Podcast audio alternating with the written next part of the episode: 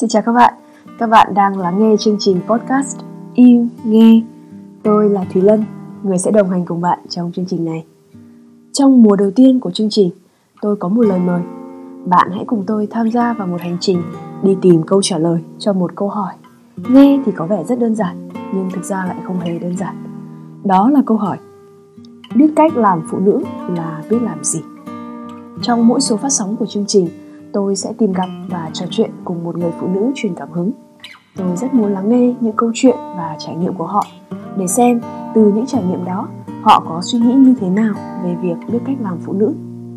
Tôi hy vọng mình có thể nghe được thật nhiều những câu chuyện hay, thú vị cũng như đi tìm được một đáp án cho câu hỏi đã ám ảnh tôi trong một thời gian khá dài này. Vì vậy chúng ta không chờ gì nữa, bắt đầu thôi nào.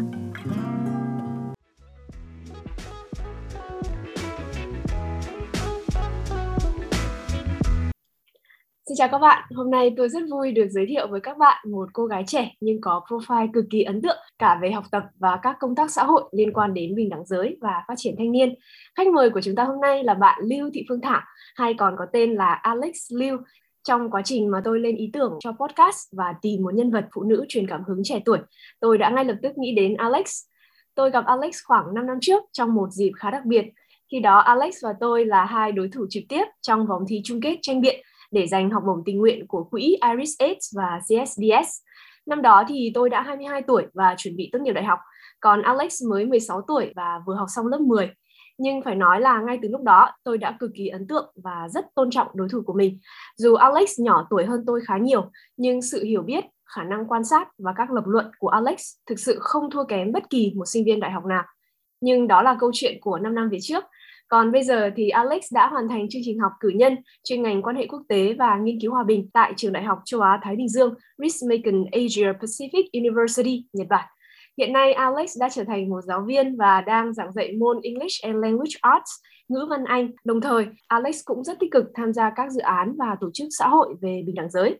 Trong đó, Alex từng giữ vị trí Project Manager, quản lý hai dự án trong chuỗi dự án nổi tiếng ở kìa Hà Nội có tên là Xe Sẽ Chứ và In Casa We Trust. Trong đó dự án thứ hai sử dụng chất liệu văn học dân gian để nâng cao nhận thức và khuyến khích thảo luận về bình đẳng giới. Alex cũng từng góp mặt trong các dự án của We Grow Education, Việt Nam Incubator for Gender Advocates Workshop, tập huấn cho các thủ lĩnh học sinh cấp 3 để xây dựng tổ chức thúc đẩy bình đẳng giới trong trường học. Ngoài việc uh, hoạt động xã hội cực kỳ sôi nổi, một điều nữa mà tôi luôn ngưỡng mộ ở Alex là sự ham học hỏi. Alex tự nhận mình là một learning enthusiast, một người đọc và viết rất nhiều với mục đích hiểu mình, hiểu thế giới và trò chuyện với thế giới. Khi theo dõi các hoạt động trên mạng xã hội và trang blog cá nhân của Alex, tôi luôn rất tò mò không biết một cô gái trẻ đã đọc nhiều, viết nhiều và trải nghiệm cũng nhiều như Alex sẽ có quan điểm như thế nào về chuyện làm phụ nữ. Chính vì vậy hôm nay tôi đã mời Alex tới đây để cùng trò chuyện và chia sẻ với tất cả các bạn khán thính giả của chương trình podcast Im Nghe. À, lời đầu tiên thì xin chào Alex và cảm ơn em đã đồng ý trở thành khách mời của chương trình hôm nay. Em là chị, em cảm ơn chị đã mời em trở thành một khách mời của podcast Im Nghe. Ừ, thế thì sẽ đi vào câu hỏi đầu tiên luôn. Hãy chọn một tính từ để mô tả về bản thân em năm 16 tuổi khi hai chị em gặp nhau lần đầu tiên.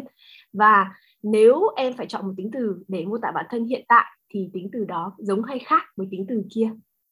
Cái từ em có thể nghĩ ra ngay đầu tiên của năm 16 tuổi đấy là fearless là không có nỗi sợ với mọi người thì có thể cái từ đấy nó khá là ngang tàng uh, không có gì để mất.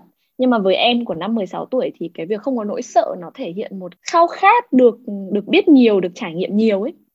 Như uh, vừa nãy trong giới thiệu thì chị có nhắc lại cái lần mà chị em mình gặp nhau lần đầu tiên ấy.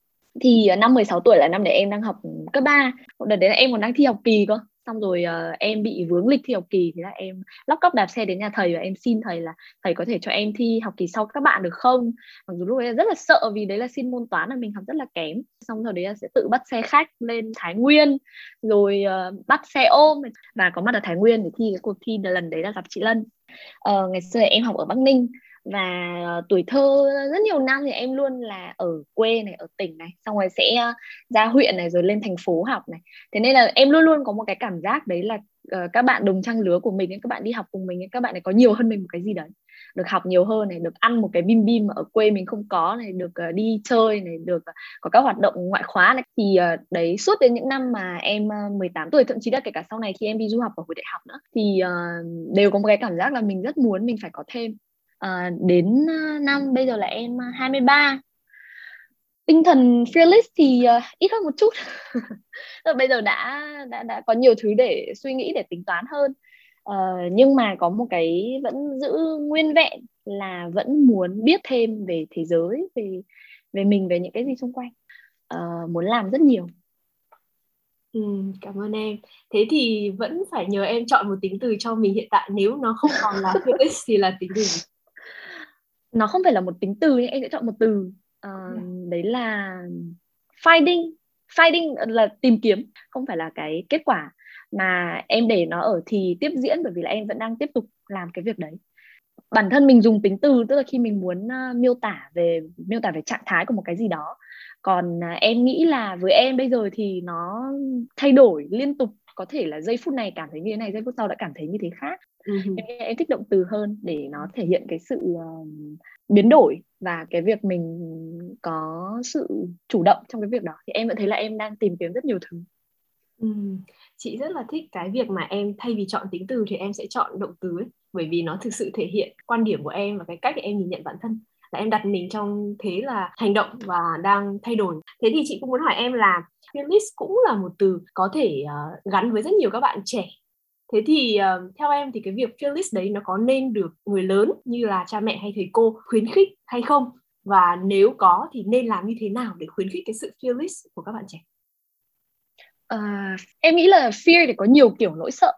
Có những nỗi sợ nên có và có những nỗi sợ thì mình nên vượt qua. Ví dụ như những nỗi sợ nên có, mình có làm ảnh hưởng, một cái ảnh hưởng có thể nhìn thấy được, có thể sẽ làm tổn thương đến người khác hay không. Còn đặc biệt là những người mà mình rất là yêu thương, rất là quan trọng với mình. Hoặc là nó sẽ làm ảnh hưởng gì đó đến tương lai, đến những gì mình mong muốn chẳng hạn. Chắc chắn là mình nên sợ. Một cái câu chuyện rất là phổ biến, đấy là các bạn thích học một ngành A, bố mẹ các bạn thích các bạn học ngành B tạm gọi là nếu bạn là fearless thì các bạn ấy sẽ học ngành A và có một cái bước các bạn nghĩ là nếu mà mình học cái ngành này hoặc là nếu mà mình xử sự với bố mẹ mình như thế này thì bố mẹ mình có buồn hay không? Tạm gọi đấy là một cái nỗi sợ thì em nghĩ đấy là những cái suy nghĩ mình nên có. Không có nghĩa là có cái suy nghĩ đấy thì các bạn sẽ đi theo ý mà bố mẹ muốn chỉ là uh, nỗi sợ tức là một cái bước để các bạn dừng lại các bạn cân nhắc cái việc đấy thôi. Uh, còn cái mà nó sẽ quan trọng hơn và nó sẽ đi xa hơn đấy là sợ xong thì các bạn sẽ làm gì tiếp? À, nhưng mà có thể em là một người khá là hướng về hành động action oriented ấy. tức là sợ thì sợ này nhưng mà sẽ hiểu là mình đang sợ cái gì và mình có thể làm gì với cái nỗi sợ đấy. Ví dụ như mình sợ là mình ra nước ngoài này mình sẽ không tự lập được này thì mình phải biết là ra nước ngoài mình sẽ cần có những việc gì mình cần phải làm. Uh, và mình có thể làm được bởi vì a b c. Nếu mình biết xong thì mình sẽ không sợ nữa. À, thế nên là cái câu hỏi nó có thể là không phải người lớn nên khuyến khích các bạn là có có nên sợ hay không mà là cho các bạn ấy thấy một cái cách là nỗi sợ cũng không quá đáng sợ. Và nếu mà sợ thì các bạn có thể làm như thế này như thế này như thế này rất thích cái câu trả lời này. Thế thì quay lại với cái à, hành trình mà em đang finding. Thì uh, trong 5 năm vừa qua thì thực ra chị không được gặp em nhiều. Thì chị cũng rất tò mò là 5 năm vừa qua thì em cảm thấy mình tự hào nhất về điều gì mình đã làm được? À, em nghĩ là em đã dành rất nhiều thời gian để học. À, có thể nói là cho đến năm lớp 12 tức là 18 năm đi học ở Việt Nam thì em không nghĩ là em đã học đúng theo cái nghĩa mà em nghĩ về việc học. Tức là em chỉ học những gì thầy cô dạy và học những gì ở trên lớp. Um, cho đến khi em học đại học thì có rất là nhiều những, những cái nhân tố mà nó làm cho cái môi trường học tập hiểu theo nghĩa rộng nhất nó được phát huy. Thế em sẽ kể uh, dài dòng một tí về cái hồi mà em uh, đi học đại học. Thì cái ngành mà em học đại học nó có tên là quan hệ quốc tế và nghiên cứu về hòa bình. Nghe thì nó hơi to nhưng mà kiểu giống như là mình đi học xem là các nước đang có vấn đề gì và làm như thế nào để cứu thế giới uh, nhưng mà cái lớp về hòa bình của em thì ờ, có một cái ý tưởng mà cô em dạy đấy là cô em dạy hình ảnh những cái tường. Tức là ví dụ như cái tường mà ngăn giữa nước Mỹ và và Mexico uh, thì uh, cô có liên kết tới cái việc là thực ra giữa chúng ta thì luôn luôn có một cái tường.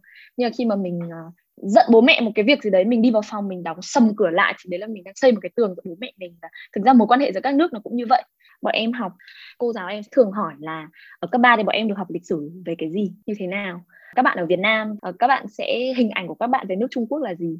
Ờ, về nước Mỹ là gì? Thì nếu mà mình được sinh ra hoặc là bị sinh ra ở một đất nước khác thì cái tình cảm cái cái cảm xúc của mình dành cho cái đất nước đó bây giờ nó có khác hay không? Uh, một người có được chọn về cái quốc tịch của họ hay không? Có được chọn cái căn tính của họ hay không? Thì uh, cô giáo dạy về cái chuyên ngành hòa bình đấy của em đưa những cái vấn đề về hòa bình thế giới về những cái rất là gần gũi với cá nhân này với cái cộng đồng xung quanh mình này với những người mà mình quan tâm này và với cái đất nước mà mình đến từ đấy. Cô còn đưa về cả cái hòa bình ở trong mỗi người nữa tức là cái inner peace và hòa bình với cả cái môi trường xung quanh. Cô rèn cho bọn em cái việc là phải viết phải đọc phải tìm hiểu thông tin uh, phải uh, trao đổi rồi uh, có khi là phải tự criticize chính những cái gì mà mình tin tự nhìn lại chính những cái gì mà mình được dạy.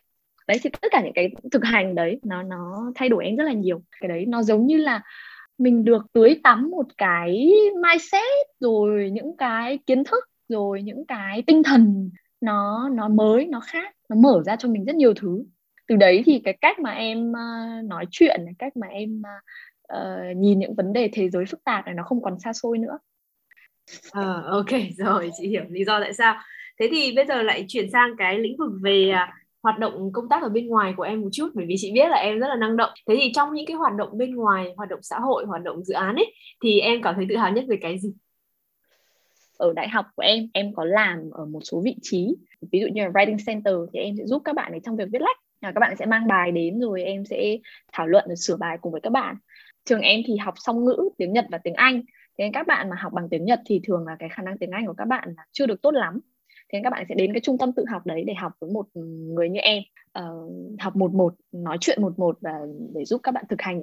Rồi uh, em có làm ở trong thư viện của trường hỗ trợ các bạn tìm kiếm tài liệu sắp xếp các thứ ở trong thư viện. Thì với em đấy là những cái ờ, ngoài việc học nhưng mà em cũng có những cái cống hiến nhỏ nhất của mình trong những cái tổ chức đấy. Và em vẫn luôn rất tự hào cái đấy. Và em làm được nó lâu. Nó làm cho em cảm thấy hạnh phúc. Và em thấy là những việc đấy quan trọng với những người đang sử dụng nó nữa. Ừ, nhiều người sẽ quan tâm đến cái dự án mà chị có nói đến là dự án ơ kìa Hà Nội. Bởi vì dự án đấy thì cũng là một dự án nghe rất thú vị. Việc uh, khai thác nghệ thuật trò chuyện và bàn luận về bình đẳng giới ấy.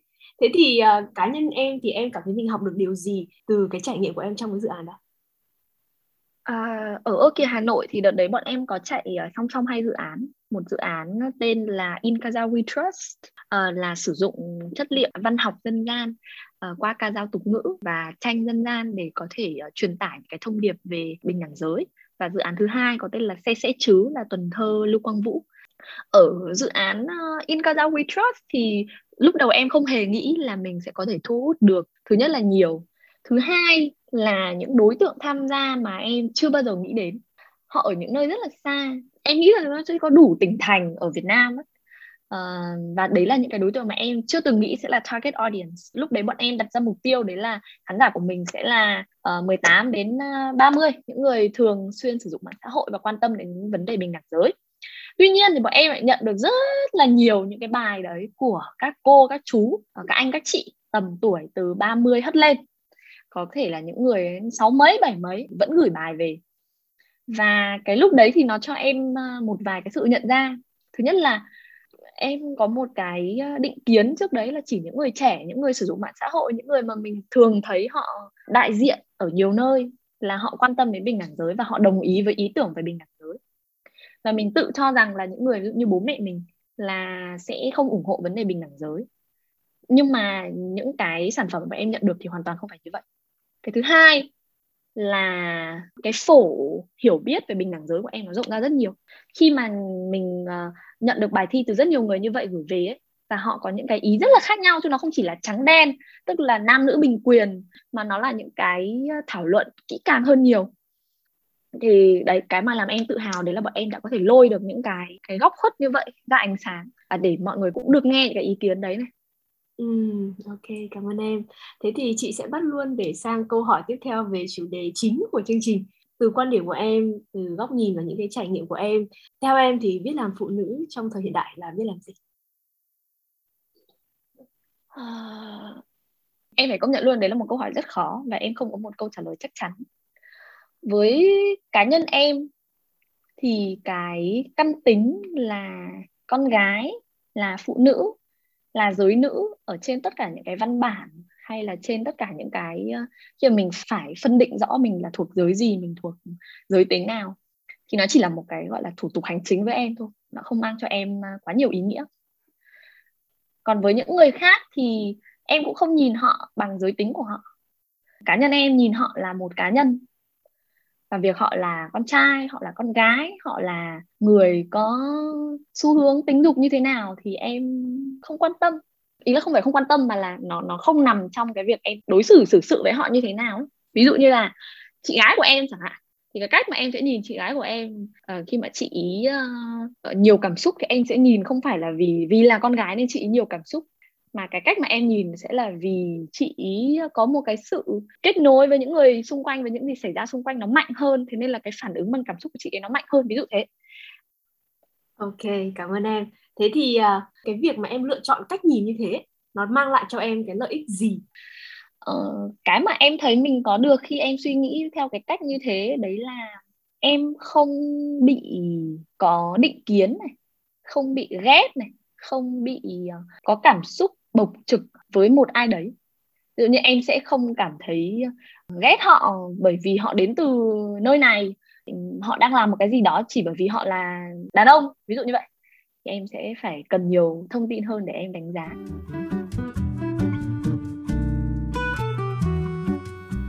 Nhân nói đến từ khóa là định kiến thì em cũng chia sẻ ở trong khảo sát trước chương trình. Chị thực sự rất là thích khi mà nghe cái câu này của em nhưng mà chị muốn em giải thích tại sao em lại nói là em muốn khám phá sâu và kháng cự lại khuôn mẫu định kiến diễn ngôn về uh, nữ giới và giới tính. À, để kể cho mọi người một số ví dụ. Ngày xưa thì em bắt đầu với việc là em để tóc rất là ngắn. Thường mọi người sẽ nói là tại sao con gái lại để tóc ngắn? Nhưng em chỉ rất là muốn chứng minh với mọi người là cái việc em để tóc nó không thay đổi em như là một con người thậm chí là nó lại còn làm em tốt hơn. À, thế nên là cái khoảng cuối của những năm cấp 3 ấy, thì em cũng cố gắng làm rất nhiều việc. Em cố gắng chứng minh cho mọi người là ok đấy là một bạn tóc ngắn một bạn khác biệt. Mình có thể là một người rất nổi bật trong rất nhiều thứ. Thế nên em tham gia mọi các hoạt động này cuộc thi này. Và lúc đấy mọi người nhìn mình là một cái người nổi bật một cái người khác biệt nhưng theo một cái cách tích cực hơn. Ờ, rồi sau này cái mong muốn kháng cự của em đấy là khi mà mọi người nói là tại sao con gái mà lại không trang điểm? Tại sao con gái mà lại không để ý hình thức bên ngoài thì làm sao mà con trai thích? Thì em sẽ giải thích cho mình hoặc là giải thích cho những người quan tâm đến mình. Tại sao em không bao giờ trang điểm? Tại sao em nghĩ là những gì em đang mặc làm em rất hạnh phúc và đấy là điều quan trọng nhất? À, rồi thì em cũng chia sẻ với người yêu là tại sao em làm như thế và vẫn có người trân trọng điều đó không phải là chấp nhận nữa mà bởi vì đấy là mình thì người khác không có quyền là vứt nó đi để mà họ được chấp nhận. Nhưng mà họ sẽ hiểu điều đấy. À, tại sao em lại muốn học lên thạc sĩ tiến sĩ? Như thế làm sao mà lấy chồng được? Thì em sẽ kháng cự lại bằng cách là em có một kế hoạch rất là cụ thể và em build up từng chút một để chứng minh được là em có khả năng em đang làm việc đó và nó không ảnh hưởng gì đến việc em với người yêu em có vấn đề gì không. Thì cái cách mà em kháng cự với em thì nó khá là chắc chắn và nó thuyết phục.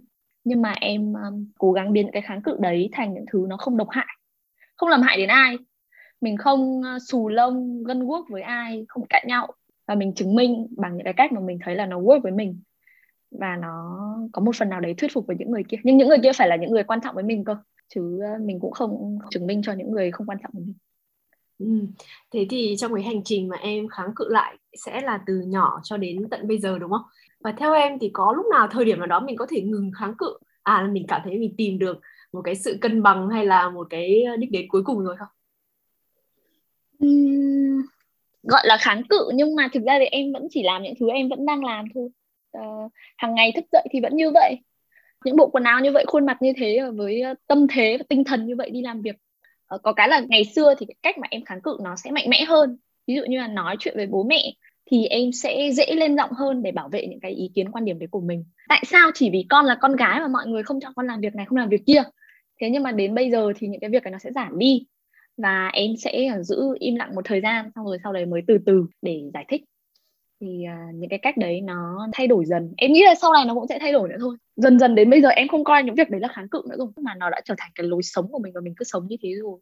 Mình cũng không bị ảnh hưởng quá nhiều nếu mọi người vẫn tin khác mình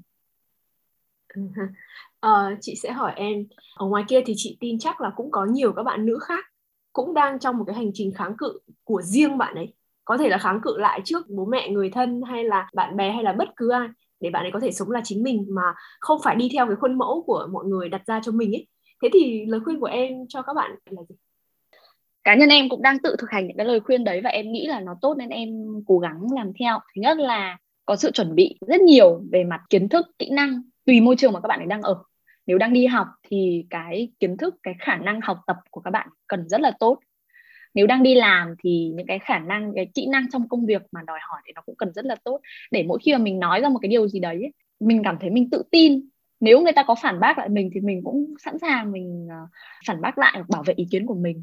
Nhưng nếu mà mình không chuẩn bị, mình không thực sự tự tin, mình không có một khả năng kiểm soát những gì mình làm thì sẽ rất khó để mình làm được những cái việc như vậy thế nên là uh, chăm chút cho mình. Tất cả những cái gì mà với cuộc sống các bạn ấy bạn ấy cần. Kiến thức kinh nghiệm cách làm việc kỹ năng. Vì em biết là mỗi người mỗi hoàn cảnh sẽ cần những thứ khác nhau. Và các bạn ấy nên biết là các bạn ấy cần gì cho cái vị trí cho cái thời điểm đấy này. Làm thật tốt những cái việc đấy. Và có thể là sẽ cần phải động viên mình nhiều hơn. Và có thể uh, thử thay đổi cái lăng kính xem. Người ta đối xử với mình như vậy chưa chắc bởi vì mình là phụ nữ. Có thể mình nghĩ như thế và mình nghĩ là có tồn tại một cái định kiến như thế nên mình đã chụp nó vào cái hoàn cảnh này. Đấy là những gì em đang cố gắng làm hàng ngày. Nên uh, em nghĩ là các bạn cũng có thể thử cái việc đó. Ừ, cảm ơn em. À, nhân cái câu trả lời của em vừa rồi thì chị sẽ dẫn tới một chủ đề rất quan trọng đó là chủ đề về việc tự học và tự trau dồi cho bản thân. Chị biết là em cũng rất quan tâm đến chủ đề này. Thế thì theo em cái việc tự học ấy nó sẽ có ý nghĩa như thế nào với người trẻ nói chung? Các bạn trẻ nữ nói riêng em đã học và làm việc qua nhiều dự án ở những người mà em tiếp xúc. Họ ở những cái công việc rất là khác nhau vị trí rất khác nhau. Ờ, em cũng từng làm việc trong những dự án mà có những người ờ, đứng ở cấp cao của những cơ quan nhà nước. Rồi cũng làm việc ở những công việc mà có những người học những trường này kia rất là top trên thế giới. Uh, và cái em nhận ra là dù nó có là một dự án với một trường cấp 3 nhỏ nhỏ ở Việt Nam với các bạn sinh viên hay là một dự án với một uh, lãnh đạo nào đấy rất to thì luôn có rất nhiều khoảnh khắc mình nhận ra là mình không biết làm một việc không biết một kiến thức không biết cách xử lý một cái tình huống đấy. Thế nên là khi có điều kiện khi có thời gian và mình nên make time tạo ra thời gian cho cái việc là trau dồi những gì mình nghĩ là quan trọng kể cả là kiến thức kể cả là kỹ năng. Uh, thứ hai là với em thì việc học nó nó rất là rewarding. Tức là mình cảm thấy như mình đang được nhận rất nhiều thứ và mình đầy đủ khi mình học. Uh, em có thể đọc một cái bài báo về một chủ đề rất là ở đâu ra nhưng mà nó là một thứ mình không biết thì trời ơi em cảm thấy là ngày hôm đấy em nó sáng bừng lên. Ô thì ra là như vậy mà em em có được cái cảm giác, có được cái sự phấn khích, hưng phấn đấy, khi biết được những thứ mới, khi viết xuống được một cái dòng mà mình cảm thấy tâm đắc, thì một cái phần sâu xa nữa của việc học không phải chỉ là để chuẩn bị cho cái tương lai không đoán được ở phía trước, mà nó là chính trong cái khoảnh khắc đấy, mình được khai sáng, mình được biết, mình được mở ra. Bất kể là về cái gì, chỉ cần là mình cảm thấy được cái đấy, thành ra là em ủng hộ việc tự học và em luôn cố gắng làm cái điều đấy nhiều nhất có thể.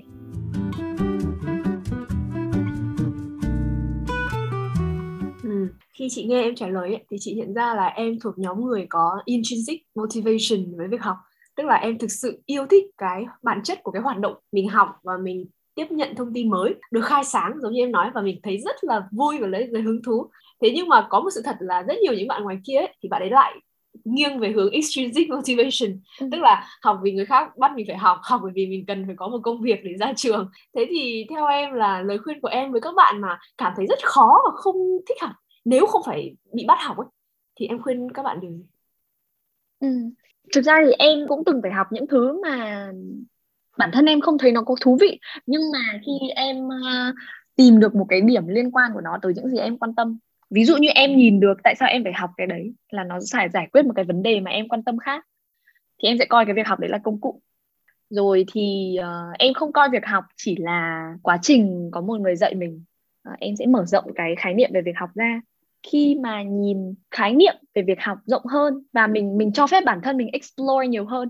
Tức là những cái gì mà các bạn ấy xem trên YouTube này, những cái gì mà các bạn ấy nghe nhạc, các bạn ấy nghe lời bài hát này thì sẽ đọc thêm về cái lịch sử đằng sau cái lời bài hát gì đấy. Mình luyện cho mình một cái thói quen là đi tìm tìm những cái gì thêm về sau về sau về sau về sau đấy. Kiểu gì thì kiểu mình cũng sẽ tìm ra được một cái thứ thú vị. Từ lúc đấy là mình sẽ có motivation. Uh, gần đây em xem những cái bộ phim ờ, về um, khoa học tự nhiên ấy, thì ngày xưa em không thấy có cái gì thú vị liên quan đến cái môn khoa học tự nhiên thì em còn đi học ở trường cả và em cảm thấy rất là đau đớn khi em phải học môn học đấy. Nhưng mà đến khi mà mình ờ, thấy được những cái mảng khác của nó mà mình thấy thú vị ấy, thì mình sẽ thấy việc học ấy nó có ý nghĩa hơn và mình sẽ tự học mình vui thì mình tự học thôi Ừ, ok. À, chị biết là em là một người có khả năng quan sát rất là tốt từ những cái đấy việc xung quanh, từ những điều em thích hay là không thích. Chị nghĩ là em là người rất truyền cảm hứng và những người truyền cảm hứng thì nên viết sách có thể là về em cũng chưa bao giờ nghĩ là em là người truyền cảm hứng nhá mình hãy bắt đầu từ đấy trước. Ừ. chị thì coi em là một người rất truyền cảm hứng bởi vì chị được truyền cảm hứng từ em. Thế nhưng em lại nói là em cảm ơn không chị. mình là người truyền cảm hứng. Thế thì tại sao? Uhm, từ cái lúc mà em bắt đầu uh, bắt đầu không không cho phép mình tự nhận hoặc là có xu hướng uh, kháng cự lại khi mọi người nói mình là một người truyền cảm hứng. Bởi vì uh, em bị áp lực từ những người truyền cảm hứng khác họ bắt đầu là những người truyền cảm hứng nhưng sau đấy họ là những áp lực đối với em. Tức là họ họ đang rất cố gắng trên con đường của họ và họ đã đạt được những cái việc đấy. Nó làm cho em cảm thấy một cái sự gấp gáp là tại sao mình cố gắng mình vẫn chưa đạt được những cái gì mình mong muốn.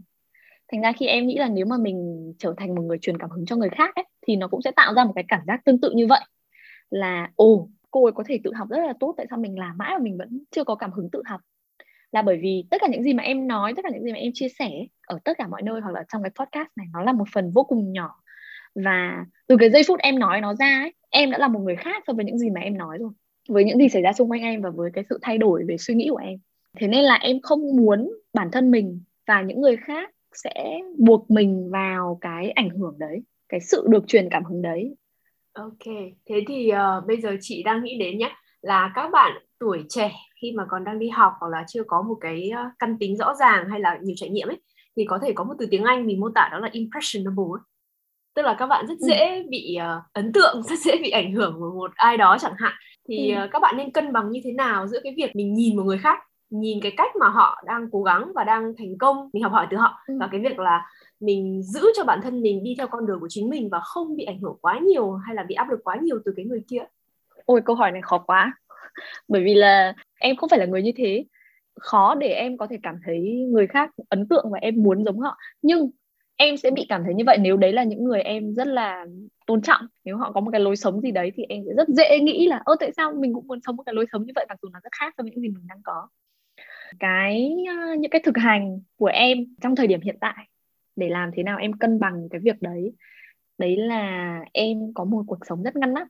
Em có ờ, thời gian biểu hàng ngày làm cái gì trả lời tin nhắn mọi người vào lúc nào suy nghĩ vào lúc nào nó giữ cho cái kế hoạch của em nó được consistent hơn nó được xuyên suốt hơn.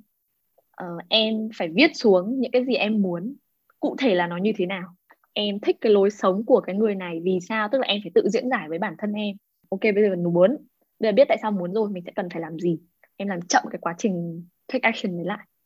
Và sau những cái cách làm như thế thì em nhận ra là oh no cách mà mình đang làm nó vẫn ổn với mình hơn mình làm cái gì mình đang làm và mình biết mình phải làm cái gì trong cái công việc mà mình đang làm Ừ, ok, cảm ơn em.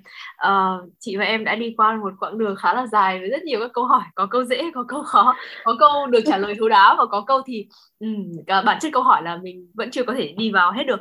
Thế thì à, để kết thúc chương trình, ấy, mình đang ở đầu năm 2022. Em có thể gửi một lời à, chào và chúc đến các bạn khán giả trong à, năm 2022 được không?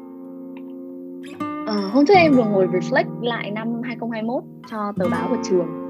Thì đúng là khi mà mình trải qua một cái giai đoạn khó khăn ấy thì tự dưng mình hơi quên quên đi. Ở một khoảnh khắc nào đấy là mình đã từng trải qua một giai đoạn rất khó khăn. Ờ, em hy vọng là năm 2022 thi thoảng mọi người sẽ được nhắc nhớ là mình đã trải qua được một giai đoạn rất khó khăn để mình biết là mình đã mạnh mẽ như thế nào mình đã may mắn như thế nào. Mình có thể được uh, nhìn thấy bầu trời xanh như thế nào để mình có nhiều hy vọng hơn. Và để mình biết là trong tương lai có thể có những điều khó khăn khăn như vậy hoặc khó khăn hơn vậy nó sẽ xảy ra. Nhưng hãy uh, cầu nguyện và hãy uh, cố gắng nhiều nhất có thể để mình có thể uh, vượt qua được những cái khó khăn sẽ đến. Cảm ơn thảo không hiểu tại sao mà chị đã có cảm giác là câu trả lời của em ấy, nó giống như một thông điệp vũ trụ mà chính bản thân chị đang cần trong thời điểm hiện tại. Đó là một điểm rất là thú vị. Ừ. nên là chị cảm ơn thảo từ một góc độ rất cá nhân. Dạ vâng okay. lời cuối cùng chị vẫn phải uh, chúc thảo nốt đó là mong em luôn tràn đầy năng lượng nhiệt huyết. Như hiện tại thậm chí là có thể còn hơn hiện tại và đạt được nhiều các cột mốc mới trên con đường mà em khám phá bản thân khám phá thế giới. Và hy vọng chương trình podcast ý nghe sẽ có cơ hội để đón em trở lại và để update với em xem là đã có những cái gì thay đổi trong thời gian vừa qua ok cảm dạ ơn vâng. thảo em cảm ơn chị cảm ơn mọi người đang nghe podcast chúc mọi người có một ngày vui vẻ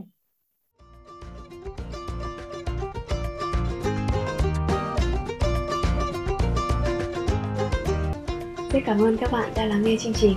Tôi hy vọng cuộc trò chuyện của tôi và vị khách mời hôm nay đã để lại cho các bạn một khoảng thời gian thực sự thư giãn và nếu có thể là một ý nghĩa nhất định nào đó. Các bạn đừng quên like, share, comment cũng như để lại những lời nhắn giúp chương trình ngày một hoàn thiện hơn. Rất cảm ơn các bạn.